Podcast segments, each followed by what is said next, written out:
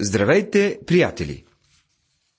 И тази вечер думите на нашия Господ от книгата на пророк Исаия, която изучаваме, ще помогнат на някого да види и да разбере повече от живия Бог, който е същият вчера, днес и вовеки. Ние откриваме с наслада пророческите факти за Христос, изпълнени дословно, показани в тази пророческа книга – и така апелираме към всеки един човек да го познае и да му се довери напълно.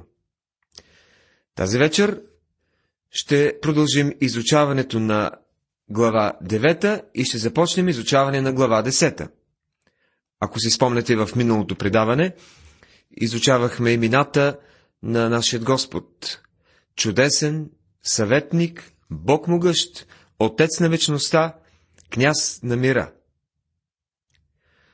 Последните стихове от 8 до 21 на глава 9 разкриват ситуацията в дните на Исаия и ще бъдат частично изпълнени в непосредственото бъдеще.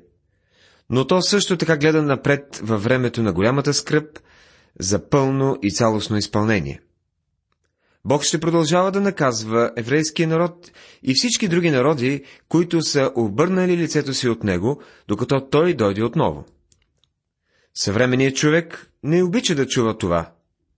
Той иска да чуе нещо насърчително.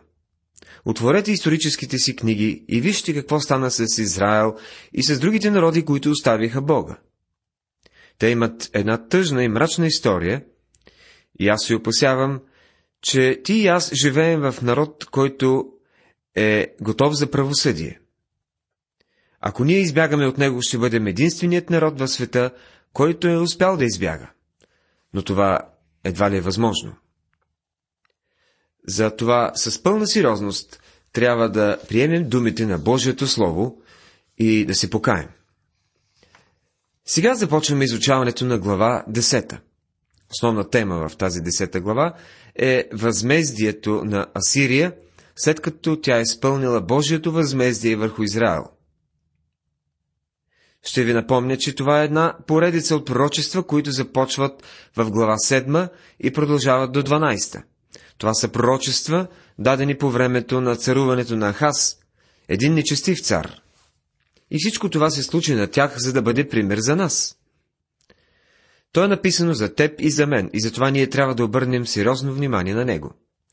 Израиляните имаха тази чудесна свобода и какво направиха с нея? Казва ни се, че те купнееха за зли неща.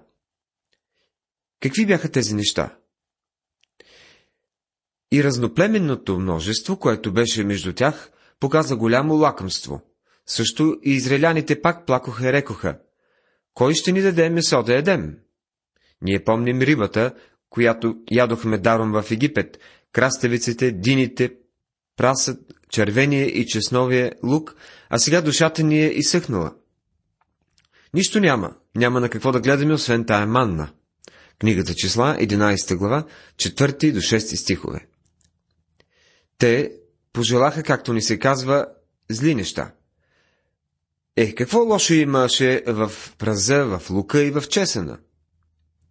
Ако те идяха тези неща, нямаше да бъдат много желани за компания с нас, но идеята е, че те копнееха за това, което е извън Божията воля за тях.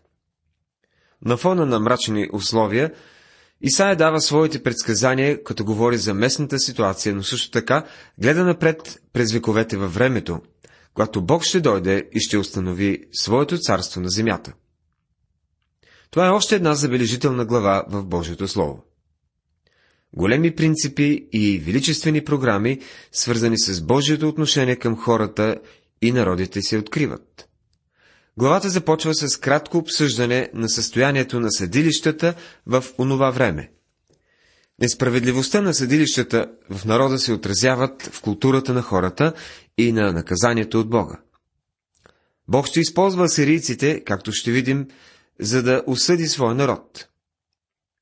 Асирия пък, от своя страна, е символ на бъдещия северен цар, който ще дойде срещу земята на Емануил в последните дни. Това пророчество се простира отвъд непосредственото бъдеще на Исаия и стига до последните дни на Израел. Исаия определя този период с обозначението в този ден. Главата завършва с внушителна картина на приближаването на врага от север към битката на Армагедон. Чуйте първия стих. Горко над тия, които постановяват неправедни постановления, и на писачите, които пишат извратеност. Горко на тия, които постановяват неправедни постановления, т.е. тези, които издават неправедни решения. Те би трябвало да представляват справедливостта. Те би трябвало да представляват справедливостта, но не са отдадени на нея. Тези първи няколко стиха приличат до някъде на разговор на Платон или на някой от плуралистите. Единственото забележително изключение е, че зад човешката справедливост стои Божията справедливост. Съдята и тронът долу на земята трябва да разкриват неговата справедливост и да са отговорни пред Бога. За да лишат сиромасите от правосъдието и да отнемат правосъдието на сиромасите от людите ми, така, щото вдовиците да им станат корист и те да се блекат сирачетата. Глава 10, стих 2. Този стих звучи много съвременно. Като че ли ние наблюдаваме изпълнението на това в нашата култура, защото съдилищата трябва да раздават справедливост и да отразяват Божията справедливост. Но те не постъпват така. Беззаконието изобилства, хората деградират, идеята за свобода се изкривява. Всеки престъпник, когато бъде арестуван, трябва да премине пред честен съдебен процес, за да може твоето и моето семейство спокойно да се разхождат по улиците, всеки трябва да си получава заслуженото. Много хора, които са извършили престъпление, се освобождават много скоро от съдии с меки сърца и глави. Ние слушаме да се говори за справедливост и искаме престъпниците да бъдат наказани, за да можем да живеем спокойно. На много места обаче не е безопасно дори и за мъжете. Проблемът е в съдилищата. И точно там Бог поставя своя пръст и в тази пророческа книга. Съдилищата не раздават правосъдие. Бог споменава бедните, вдовиците и сирачетата. Те са тези, които се нуждаят от правосъдие. Един от политическите наблюдатели в страната наскоро заяви в телевизионно предаване, че всяка една програма, която има за цел да помогне на бедните, в действителност наранява хората. Къде е грешката тогава? Единственият, който може да даде справедливост на бедните, е Бог. Днес много безбожни мъже са станали съдии в нашата страна. Те не са в положението да съдят, докато не осъзнаят, че те представляват Бога. Много от нашите първи държавници след освобождението са били мъже, които високо са ценели Божието Слово и са уважавали всичко, което то казва. Ние толкова сме се отдалечили от Бога и Неговото Слово сега, че нашите съдилища и правителство дори не го разпознават. Като че ли истински фарс да накараме човек да сложи ръката си върху Конституцията и върху Библията и да се кълне в парламент и в съда. Защото тези хора не вярват, че това е Божието Слово. А Бог работи с принципи и когато един съдия представлява Бога, той не може да представлява хората. Ние сме се отдалечили много от тази идея, и това, което говорим, като че ли звучи глупово. И какво ще направите в деня, когато ще бъдете наказани? И в опустошението, което ще дойде отдалеч? Към кого ще прибегнете за помощ? И де ще оставите силата си? Глава 10, стих 3 Бог казва на съдиите, Вие представлявате мене и идва ден, когато аз ще съдя вас. Всеки съдия трябва да разпознава факта, че един ден той ще застане пред Бога и ще дава отчет за това, как се е справил със своята отговорност тук на земята.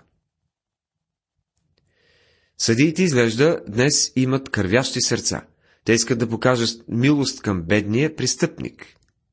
Те трябва обаче да отсъждат справедливо както богатия, така и бедния. защото в деня на съда неправедните съдии ще застанат пред праведния съдия. Нищо не им остава, освен да се наведат между пленниците и да паднат под убитите. При все това гневът му не се отвърна, но ръката му е още простряна. Глава 10, стих 4 Това изкривяване на справедливостта се открива във всички сфери на обществото. То води до деградация. Що се отнася до морала, днес ние се намираме в една от най-низките си точки. В следващите стихове ще видим присъдата над Асирия, след като тя изпълнява Божието осъждение върху Израел. Идваме до ключа към целия текст. Тук Бог прави едно от най-странните изявления в Библията и то е неразбрано за твърде много хора. Приятелю, ако то не ти харесва, занеси оплакванията си на Бога, защото Той го е казал. Горко на асириеца, жезела на гнева ми, тоягата, в чиято ръка е моето негодование. Глава 10, стих 5 Това е ключове стих в целият пасаж и той хвърля светлина върху целта на Бога. Защото този стих казва, че той ще използва Асирия като тояга да накаже своя народ Израел. И това е нещо изключително. Така както ти взимаш пръчка, за да накажеш малкото дете, което е сгрешило, по същият начин Бог използва Асирия като тояга. Той използва Асирия, за да накаже своя народ. Опустошението, което Асирия ще нанесе, ще бъде нанесено от ръката на Бога. А това е трудно за разбиране от модерния човек.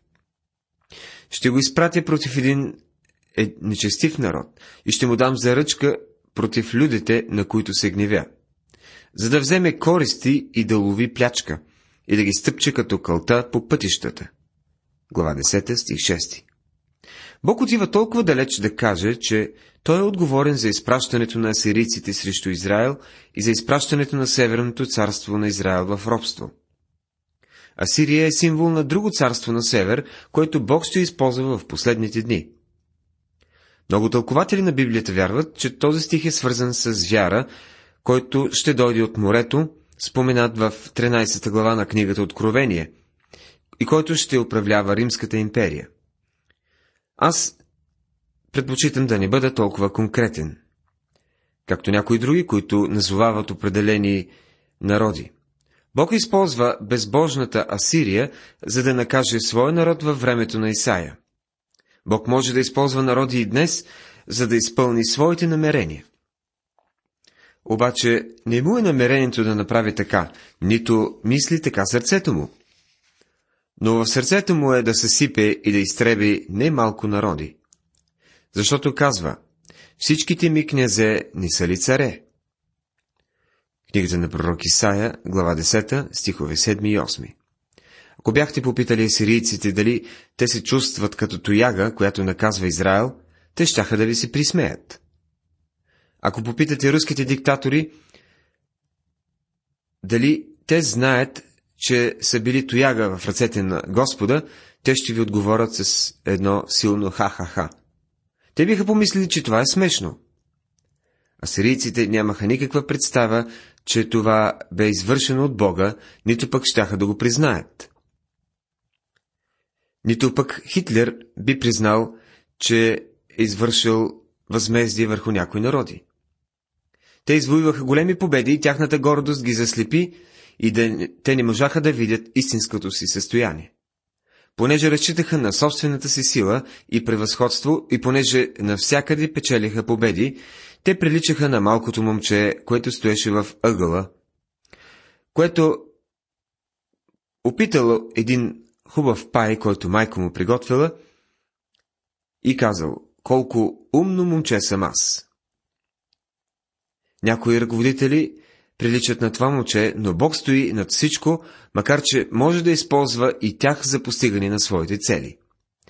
Затова, когато свърши Господ цялото си дело над хълма Сион и над Ерусалим, ще накажа, дума той, плода на надменното сърце на сирийския цар и славенето на надигна... надигнатите му погледи.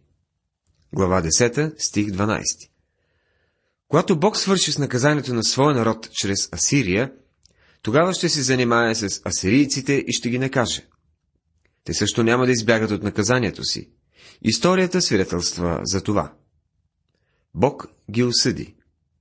Исаия показва, че Бог контролира и съди всички народи на земята. Сега той задава един остър въпрос. Дали ще се похвали секирата против този, който се че с нея? Ще си големее ли триона против този, който го движи? Като че ли жезела би поклатил тия, които го дигат, или тоягата би подигнала този, който не е дърво. Книгата на пророк Исаия, 10 глава, 15 стих. Представете си една брадва в гората. Вървиш из гората и чуваш нещо, което те тупа по гърба и казва Виж какво голямо дърво отсякох.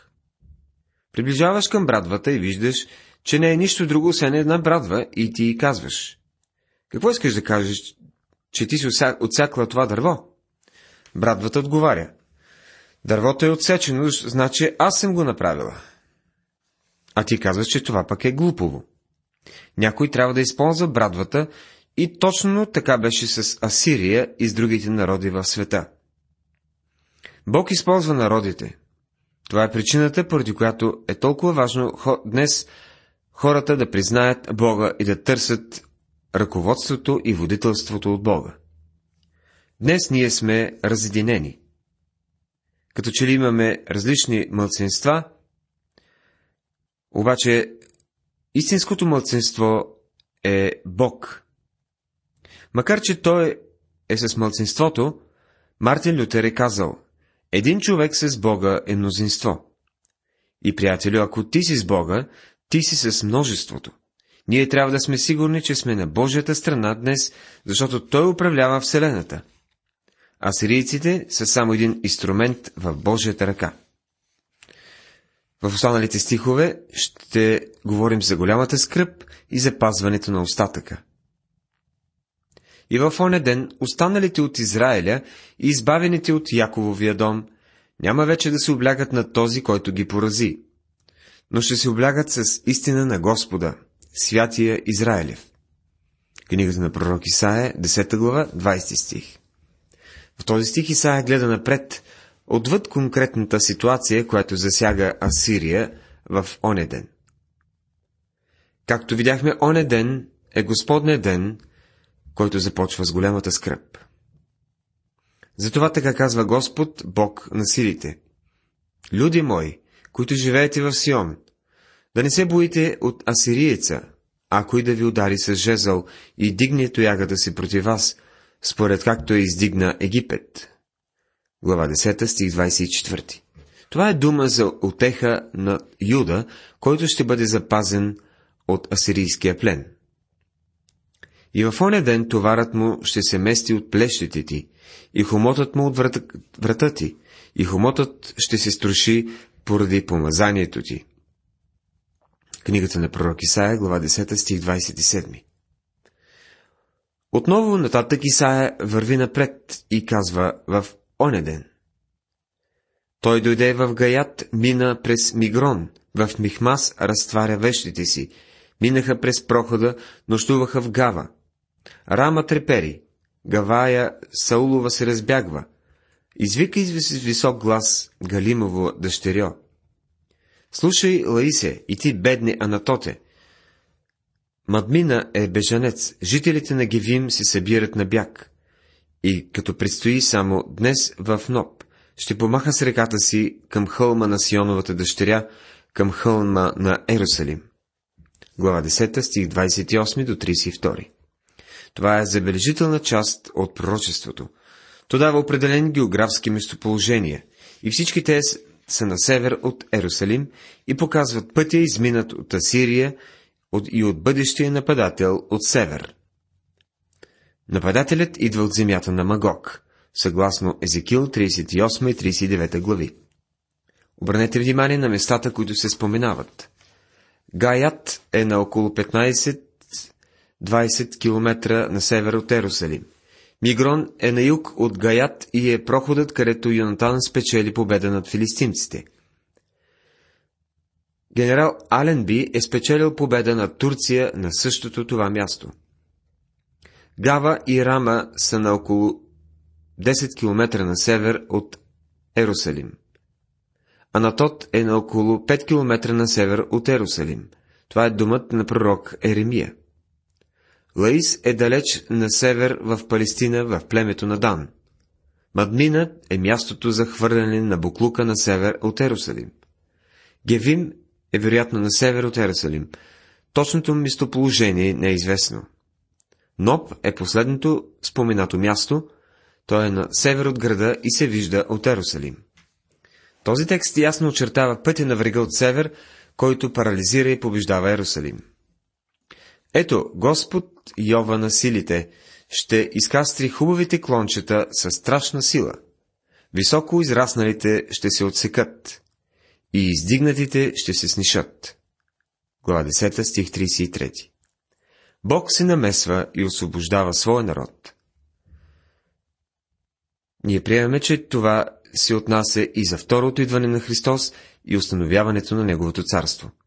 Ще изсече с желязо горските гасталаци и Ливан ще падне чрез могъщия. Книгата на пророк Исаия, глава 10, последния 34 стих. Могъщият е Христос, когато дойде отново на земята. Уважаеми приятели, тази вечер в нашето предаване разгледахме пророчества от глава 10, свързани с възмездието над Асирия, след като тя извърши възмездието над Божия народ Израел. Очаквайте ни в следващото предаване, когато ще изучаваме глава 11. Бог да ви благослови!